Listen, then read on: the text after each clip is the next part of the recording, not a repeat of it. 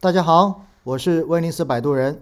今天是二零二一年的一月一日，新一年的第一天，在这里祝大家新年快乐，在新的一年，大家身体健康，投资顺利。那么今天将给大家上传昨天那一集的下半部分，也就是回顾二零二零年，展望二零二一年。好了，那我们再看一下哈，今年涨涨幅第二位的宽基指数是哪个呢？是中小板指，但中小板指平时的存在率不高啊，就是存在感不高。然后接下来是科创五零指数，今年上涨了百分之三十六点二九，但是我告诉你，虽然它今年上涨百分之三十六点二九。但实际上呢，跟科创五零指数推出来那个时候相比的话，它实际上还是下跌的，真的还是下跌的。因为这个指数的最高点就是出现在七月一十四号。然后另外呢，深成指今年上涨百分之三十六点一五，也是涨得非常高的，所以也是偏小盘的。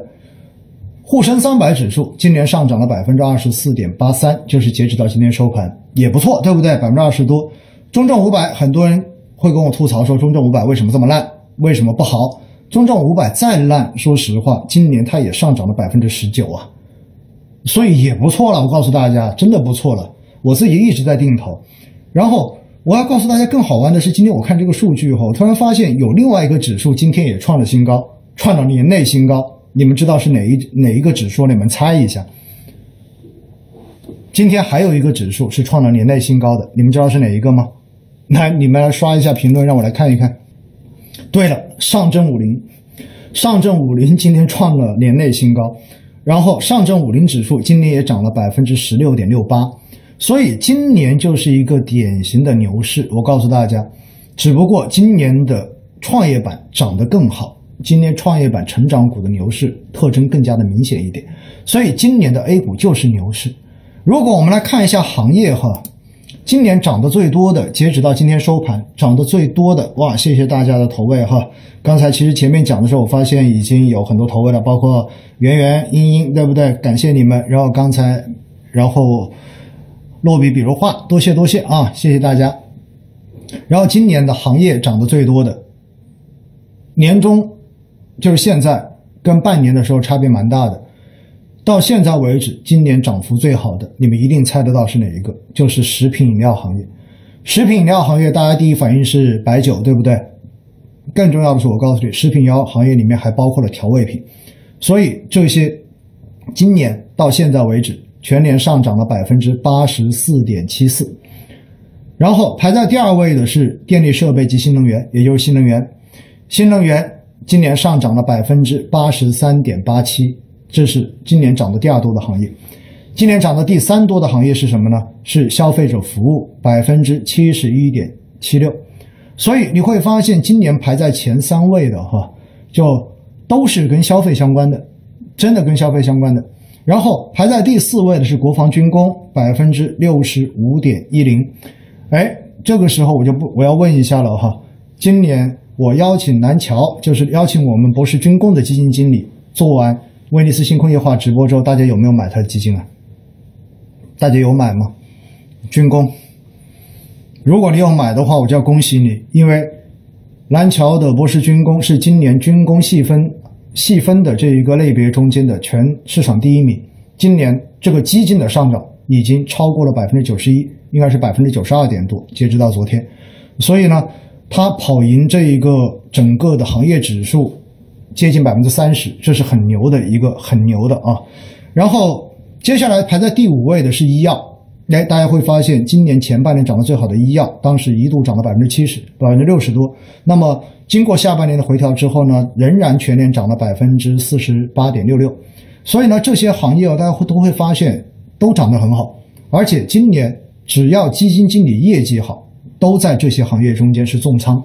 大家平时说到的那些比较有名的。投消费的基金经理，如果你去看的话，基本上重仓就是以下三个行业。第一个就是食品饮料，中间呢以张坤为代表，他最多的基本上他那几只基金，食品饮料的持仓可以占到百分之四十以上的仓位，甚至接近百分之五十。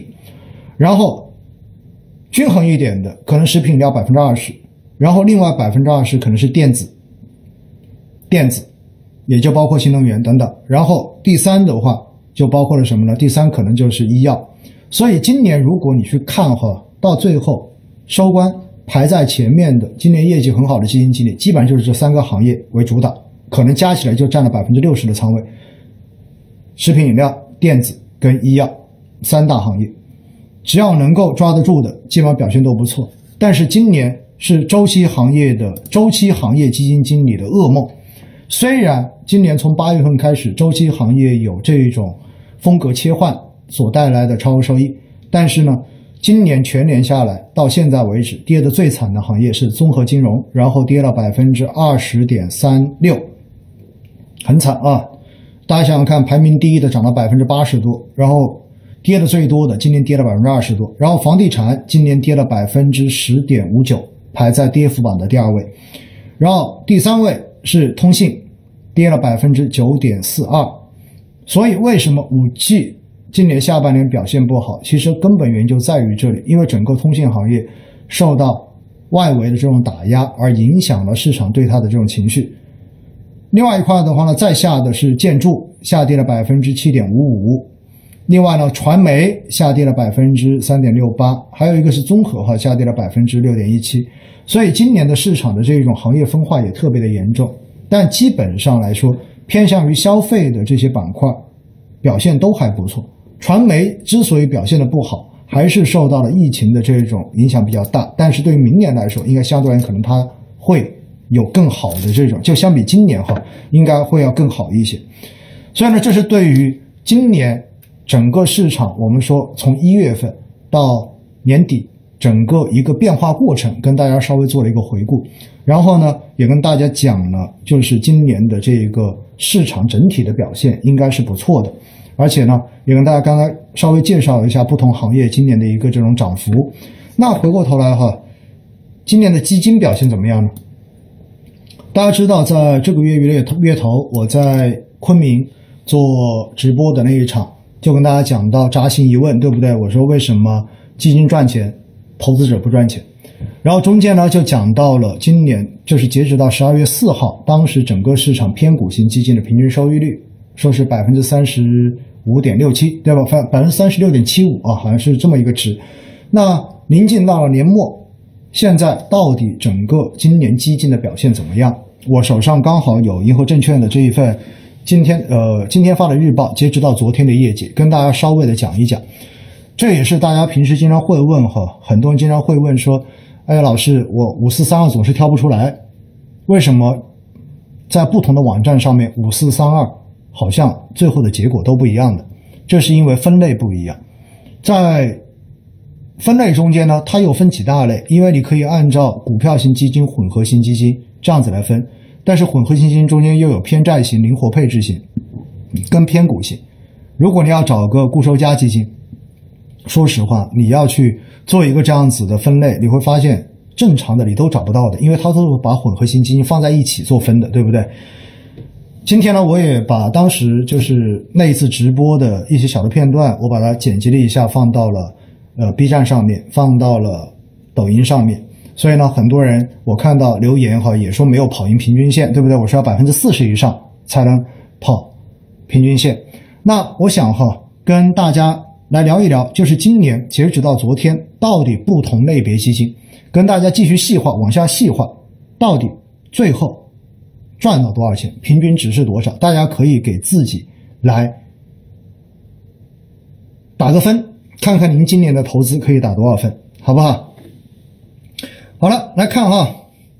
首先呢，必须要告诉大家一点，因为我们投资，你不可能把所有的钱全部都投股票型基金，所以你的整体收益率赶不上股票型基金是蛮正常的事情的。所以不要觉得赶不上就觉得不好。而且另外呢，如果你不是在年头一笔投进去，而你是通过定投，其实到最后你的收益率可能也达不到这么高，这也是很正常的，好不好？那今年到昨天为止，全市场的股票型基金，大家记住了，纯股票型基金啊。然后总共的话呢，有一千八百八十一只，平均的收益率为百分之三十八点零七。大家听清楚了，百分之三十八点零七，这是今年纯股票型基金的平均收益。然后混合型基金。大家记住了，这个混合型基金是把所有的都混在一起的，就包括了偏债、偏股，然后包括了灵活配置，包括了平衡配置等等。那全市场的混合型基金呢，总共有四千三百二十四只，有四千多只。那有一些因为没有没有都是今年发的，所以它没有纳入统计。但是呢，可以统计出来的今年的混合型基金，截止到昨天的平均收益率为百分之四十二点二三。所以今年混合型基金。整体的平均收益是好于股票型基金的。好，这是第二类了。第三类债券型基金，来，我先在我喝口水哈，头有点痛，我先喝口水，吃一粒芬必得，然后大家在你们的评论上面留下你们的今年你投债券的一个收益率，好不好？来，你们编一下，我找个药。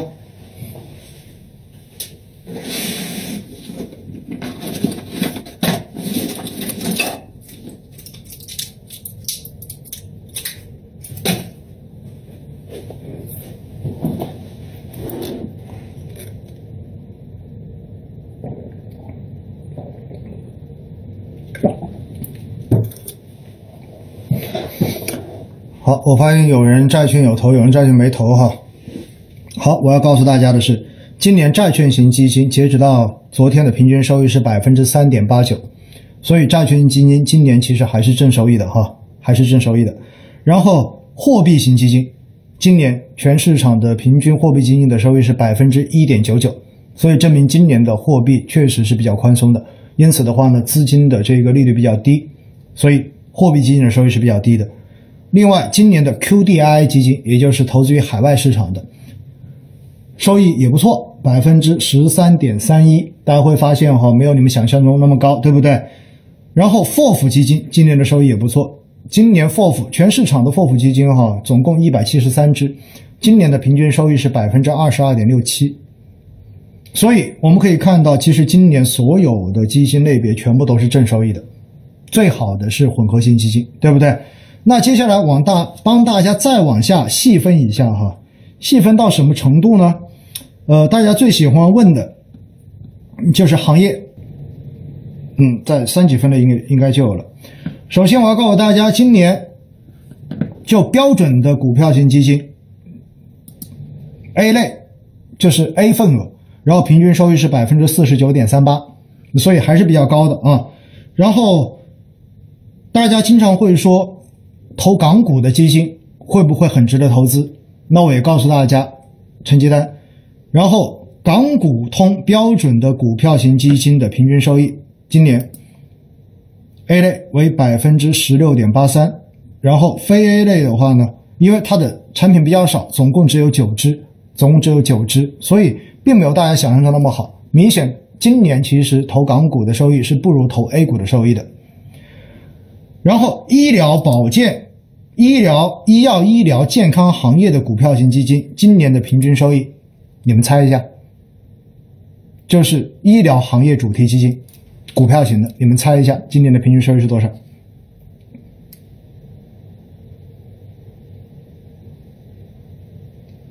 四十三十，你们自己买医疗基金能赚了多少钱？我告诉大家，这个数字是百分之七十八点八七。也就意味着今年的医药主题基金的平均收益是百分之七十八点八七，纯股票型的。然后这个赛道里面总共是三十五只基金。接着再看哈，消费行业，哎，好了，消费行业的主题基金，就是整个大消费行业的主题股票基金，宽赛道的，没有限制在某一个特别的窄的赛道，平均的收益是百分之六十三点九二。六十三点九二，环保行业的基金今年的投资收益非常好。环保行业的主题基金总共九只，然后平均收益百分之八十五点六零。大家看到哈，这是目前最高的，高过医药。环保大家可能今年都有忽略的。然后呢，装备制造行业股票基金，装备制造行业哈，大家就可以理解为，其实高端装备跟军工。是属于一个细分行业的，所以装备制造行业基本上就等于你可以把它看成是类军工行业了。那么，如果它的非 A 款收益达到了多少呢？达到了百分之一百一十五点零七，所以今年其实买基金最赚钱的哈，股票型基金中间最赚钱的就是军工。然后排在第二位的是环保，排在第排在第二位的是环保，排在第三位的是医药。所以想不到吧？这是大家可能根本就没想过的问题，对不对？然后呢，我再看看大家平时还有什么吗？嗯。然后后面包括混合型的这一种主题基金呢，相对而言收益率都会略低一点点哈。给大家找找几个你们平时比较关注的。首先就是看看啊，混合偏股型基金中间，医疗保健的偏股型基金，因为刚才说的是医疗保健的股票型基金，偏股型基金，偏股混合型基金，然后今年的平均收益是百分之七十三点一八，跟股票型基金差距不远，对不对？然后消费行业的偏股型混合基金，今年的平均收益是百分之七十点四四。然后装备制造行业，哎，你看到了，装备制造行业就军工的混合型基金偏股的，它的收益就跟它的股票型差很远，然后只有百分之八十，差了百分之二十，差差了百分之三十多。所以这充分说明什么？充分说明，作为军工行业就是要敢重仓。你不要减仓，对不对？你要重仓，然后它才会更好。好了，今年的 TMT 与信息技术行业的偏股混合型基金，大家很关注的，五 G 对不对？然后这些，然后这一块今年的平均收益是百分之五十四点三一，所以其实不差的啊，其实真的不差的。因此呢，今年其实对于基金来讲，确实是一个非常非常好的年份，非常不错的年份哈。跑，我看大家说什么跑赢平均收益还是什么，军工不懂为参没关系。作为小白来说，没必要去参与行业主题基金，我觉得是没问题的。你就做好你的宽基投资就行了，对不对？其实今年其实做宽基投资也能拿到百分之几十的收益，这是很正常，也是很容易达到的事情啊。好了，那我们再看一下，那明年怎么看呢？其实哈，对于明年，之前有很多人都不看好。原因理由很简单，就是说因为 A 股没有连续涨过三年，这是他们最大的理由。而且呢，重要的是偏股型基金，刚刚都说了，去年平均涨幅就百分之四十三了，今年又超过百分之四十了，对不对？所以股票型基金连续两年贡献这么高的收益，确实也是让大家觉得明年可能要谨慎一点。但是我告诉你，所有的这一切都是拍脑袋的，大家听明白了吗？所有的一切都是拍脑袋的，因为历史并不代表未来，所以明年市场到底怎么样，重要的是在于你如何去看待到时候市场的各种因素，或者说影响市场的各种因素。之前大家之所以对于明年特别悲观，其中更重，其中很重要的一个理由，就是因为我们的经济好，经济好了之后，明年的政策都会退出。所以，一旦央妈继续回收流动性，财政开始收紧，那么就意味着没有足够多的钱来刺激经济了。那么这个时候，大家对于明年经济还有没有这么大的动力保持强劲的复苏，就产生了疑虑。那么在这种情况之下，大家就会对于明年特别担心。我之前也担心这一点，但是中央经济工作会议开完之后，明确的表明了政策绝对不急转弯。所以基本上，在货币政策方面，保证 M 二跟社融的增速跟名义 GDP 维持一个平衡，所以就意味着明年流动性基本上你不用过于担心。所以整个市场的这一个基本面就稳下来了，情绪面我觉得至少就稳下来了。而更重要的是什么？大家看到最近是不是海外的疫情有这种抬头的迹象啊？海外疫情抬头，我要告诉大家一点：今年如果您是做出口行业的，应该会发现下半年我们的出口特别好，对不对？出口为什么好？出口好的原因是因为海外疫情特别的厉害，而导致有很多订单海外做不了，生产不了，最后只能订单转移到国内来进行，所以是这么一个逻辑。而造成了我们今年下半年我们的出口特别好。我看到有一个朋友说：“哈，不急转弯不代表不转弯，但是你要知道市场是看预期的。因为一开始市场是预期明年会急转弯，所以你只要现在的表态是比预期要缓和，这对于市场就是正面消息。我不知道这样解释您清不清楚？不是说它不转弯，而是说只要它比预期更好，那么对于市场就是正面，因为之前的负面的最差预期已经 price in 了，说白了也就是已经到价格里面去体现出来。这也就是为什么最近这段时间，然后市场明显情绪回暖的原因就在于这个表态。而且我刚才说到了海外疫情有抬头。海外疫情抬头，就意味着大家发现最近其实国内对于疫情的这一种警惕，或者说对于很多的准备工作，明显的又开始增强了力度。包括我现在这次来上海，来之前就收到各种消息，必须要如何如何，必须要提前做什么申报等等等等等等。其原因是什么？因为确实，随着这个寒冷的冬天到来，你不知道疫情会不会出现抬头的心情。如果海外疫情继续抬头，变异的这种毒株，然后真的有不断发展、不断扩大的这种迹象的话，那么这个时候对于我们明年的出口依然是正面的刺激。大家听明白了吗？也就意味着明年实际上经济出口这一块有可能还会超预期的。景气，那么这对于经济又是一个正面的消息，而另外一块是什么？另外一块是因为海外疫情以及国内对于疫情的这种担忧，而会让政而会让政策的这一种转弯、这种退出变得更加谨慎，因为你一旦转了，未来再要放就很难了。所以在这种情况之下，如果疫情有抬头的趋势，那我们基本上可以预期，就是可以去期待的，就是。很有可能政策会比想象中要更宽松一些，还会有很多刺激经济、保证经济平稳复苏这样的政策会陆续的在执行、在出台。因此的话呢，我自己对于明年没那么悲观哈。我今天在兴业银行总行讲课，我也说了这一点。我说，既然大家都拍脑袋，那我也拍脑袋。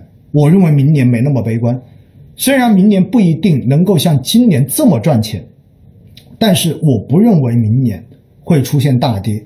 今天大家知道吗？我在兴业银行做培训的时候，我后来问大家，我说大家对明年的股票市场怎么看？一个班上四十个人，我说认为明年市场会涨的，请举手。没有一个人举手。我说认为明年市场会跌百分之十的，请举手。也没有人举手。居然大家最后举手最多的区间是认为明年会跌百分之二十到百分之三十。然后我当时就笑，我就问他们，我说你们算过点数没有？我说现在三千四百点，三千三百点。跌百分之二十就跌到多少点了？跌百分之二十就去到两，我们减掉六百点嘛，对不对？减掉七百点嘛，那就已经跌到两千六、两千七了。我我说，如果真的再到这个点位，你觉得有多大的几率？还有人说会跌百分之三十，我说跌百分之三十就意味着要跌掉一千点。我说为什么你们会有这么深的这种怨念，认为明年的 A 股会跌成这个样子的？然后他们说都是看各种消息、看各种报告看来的。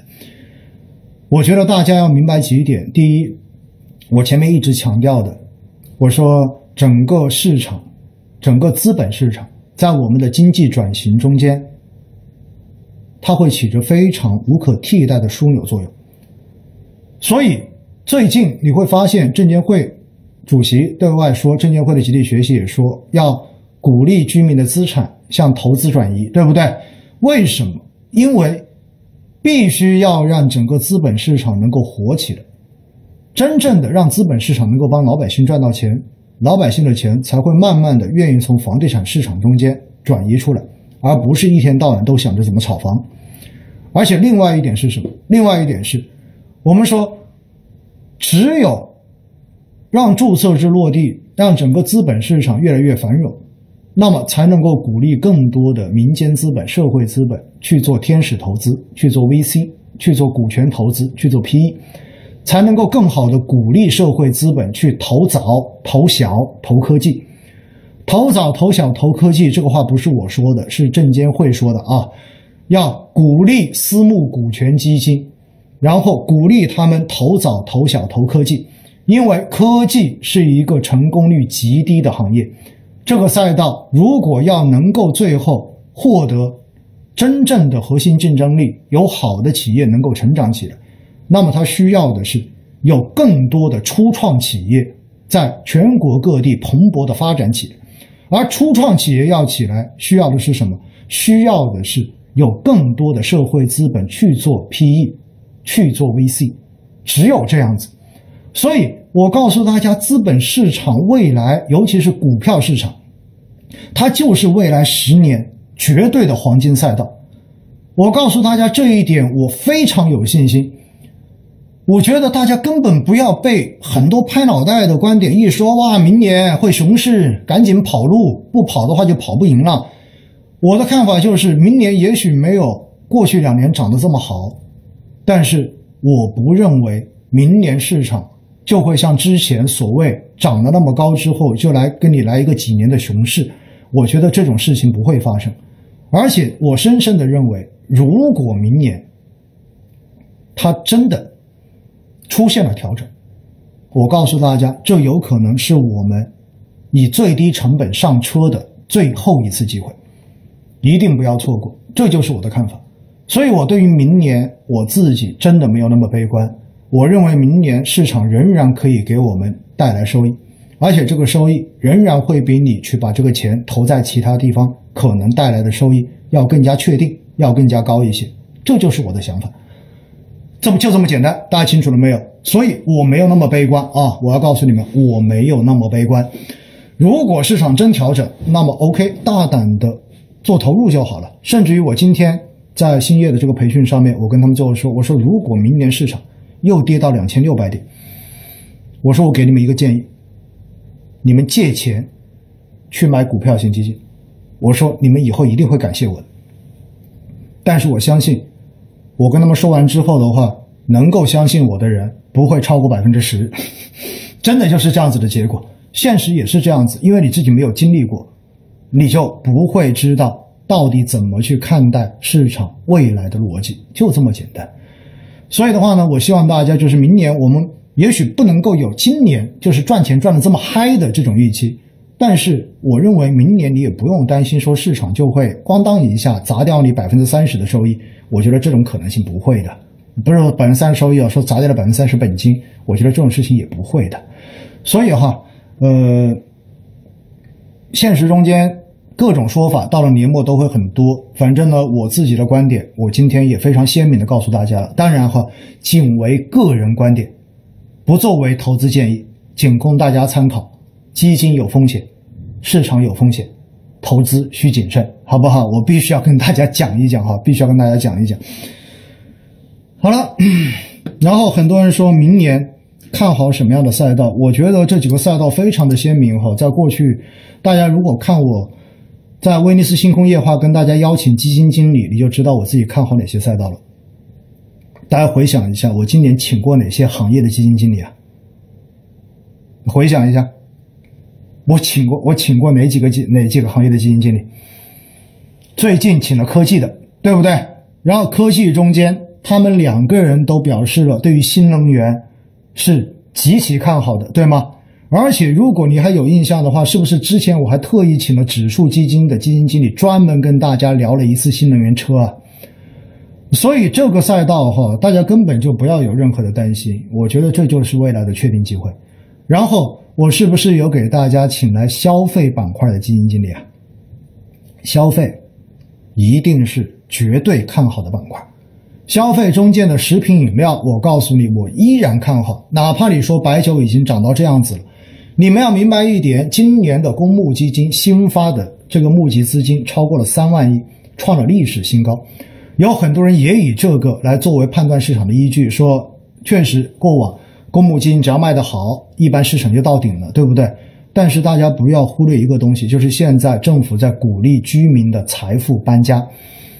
有随着明年资管新规的最终落地，有二超过二十万亿存量的银行理财产品要向外进行转移。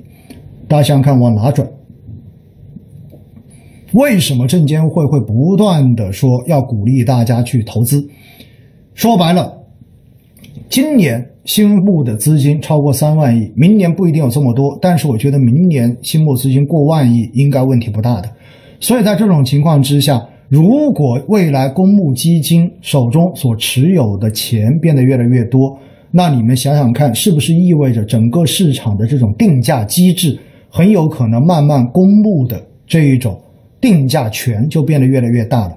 而公募基金经理的研究多少都具有一定的共性，所以未来随着公募的这种壮大，很有可能有一些板块、有一些行业的估值会高到你曾经根本想不到的高度。为什么？因为大家都是这个风格。比如说白酒，为什么它可以一直刷新历史新高？说白了，因为这些基金经理都在买呀。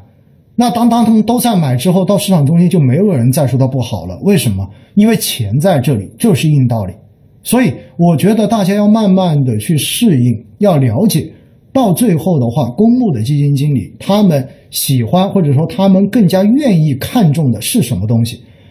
不要忘掉，在前几在上上上次威尼斯星空夜话，我请到金盛哲，我们研究部总监跟大家一起来聊的时候。中间他就说到了一点，他说其实作为基金经理，现在就是处在一个两难的境地，就是做一个选择题，一是买那些看上去很便宜但是不太好的标的，另外一个是买那些看上去很贵但是很好的标的。他说你觉得我会选哪一种？大家告诉我你会选哪一种？你会选哪一种？就是很贵很好的标的跟很便宜但是不那么好的标的，你会选哪一种？基金经理最后的回复就是：我肯定选贵的那一个。为什么？因为如果我选了这个不好的，有可能到时候它真的就被市场所抛弃了。但我选了那个贵的那个，也许它只是说最后它的盈利实现要要用的时间会更长一些，但是至少我不会被这个赛道所抛弃。所以他说了很重要一点。要选就一定选那种长期一定有机会的赛道，哪怕在中间犯了小错误，这个赛道都会给你机会让你扳回来。但是如果你选错了赛道，有可能分分钟就被这个市场所抛弃了，你永远都没有扳回来的机会。所以这就是未来我们看待很多行业投资的一个根本的思考逻辑。当然，你说估值高会不会杀估值？有杀估值的可能性吗？我觉得有，而且。没有任何一个行业可以一条直线一一路涨上去的，最终它一定会因为某一些特定因素而出现估值上面的这一种挤泡沫，而且杀估值有时候会杀得特别厉害。历史上面亚马逊被杀估值最多的时候，这个股票下跌了百分之九十七，但是依然挡不住它十年之后创历史新高。所以大家要知道吗？这就涉及到一个，你到底是把你的投资目光、你的投资的眼界放在多长的一个周期里面？你如果放短，你就放一年，也许风险就会极大；但是如果你放三年，哎，风险仍然大，但是可能没有那么大。但是如果你放到五年、放到十年，你就发现这一些都已经不算风险了，就这么简单。所以还是那句话，我们必须要有更长的投资眼光跟投资逻辑去看待市场的变化，而不要天天盯着市场的变化，然后被这些变化所干扰了你冷静的这种思考，到最后变成人云亦云，最后被情绪左右了自己的投资动作，这就是最可惜、最不应该发生的事情，好不好？那行，那今天呢，我想聊到这里哈，我的药效差不多也要快上来了。那就先跟大家聊这么多。你看，八点钟到现在又结结实实的聊了接近七十分钟的时间，好不好？那作为今天作为二零二零年的最后一场直播，那这七十分钟，呃，六十九分钟哈，这六十九分钟时间的内容，相当于跟大家一起回顾了一下今年全年的一个市场，然后呢，也跟大家去展望了一下明年我自己是怎么看这个市场的。包括这些看好的这种赛道，我觉得基本上都没有问题啊。刚才说了，消大消费，对不对？然后科技，然后科技这一块，特别说新能源这一块，对不对？然后包括呃，之前我说请的基金经理的，包括军工等等等等，这些你看上去今年表现都不错，但是未来其实整个大消费方向哈，我觉得应该是非常非常确定的赛道，好不好？那希望。今天的这场直播能够解答你们在跨年这段时间看到各种消息之后，可能在你的脑海中间形成的这种混乱。当然，我所说的东西仅代表我自己在此时此刻根据能够接受到的信息，而用自己的框架跟逻辑所分所分析出来的这样的一个结果，也并不一定就是对的。但是仅供大家做一个参考，好不好？也就是说，大家以后在听到其他观点的时候，你至少可以想一想我今天讲的内容，然后你再梳理一下我们讲这些结果、讲这些观点的逻辑到底是什么。最后，你再去看看你更愿意相信谁，因为到最后，对自己钱负责的一定是你自己，而不是其他人，好不好？好，非常感谢大家。那今天的直播我们差不多就到这里结束，好不好？非常谢谢你们，非常谢谢你们，拜拜。拜拜，拜拜，多谢今天各投喂的各位哈，我今天看到，不管是 B 站也好，还是抖音也好，这边其实大家蛮多投喂的，但是因为我一直顾着在讲，所以就没有在中间停下来，去感谢大家，非常谢谢你们，非常谢谢你们，谢谢你们的支持，好不好？多谢多谢啊，多谢，拜拜。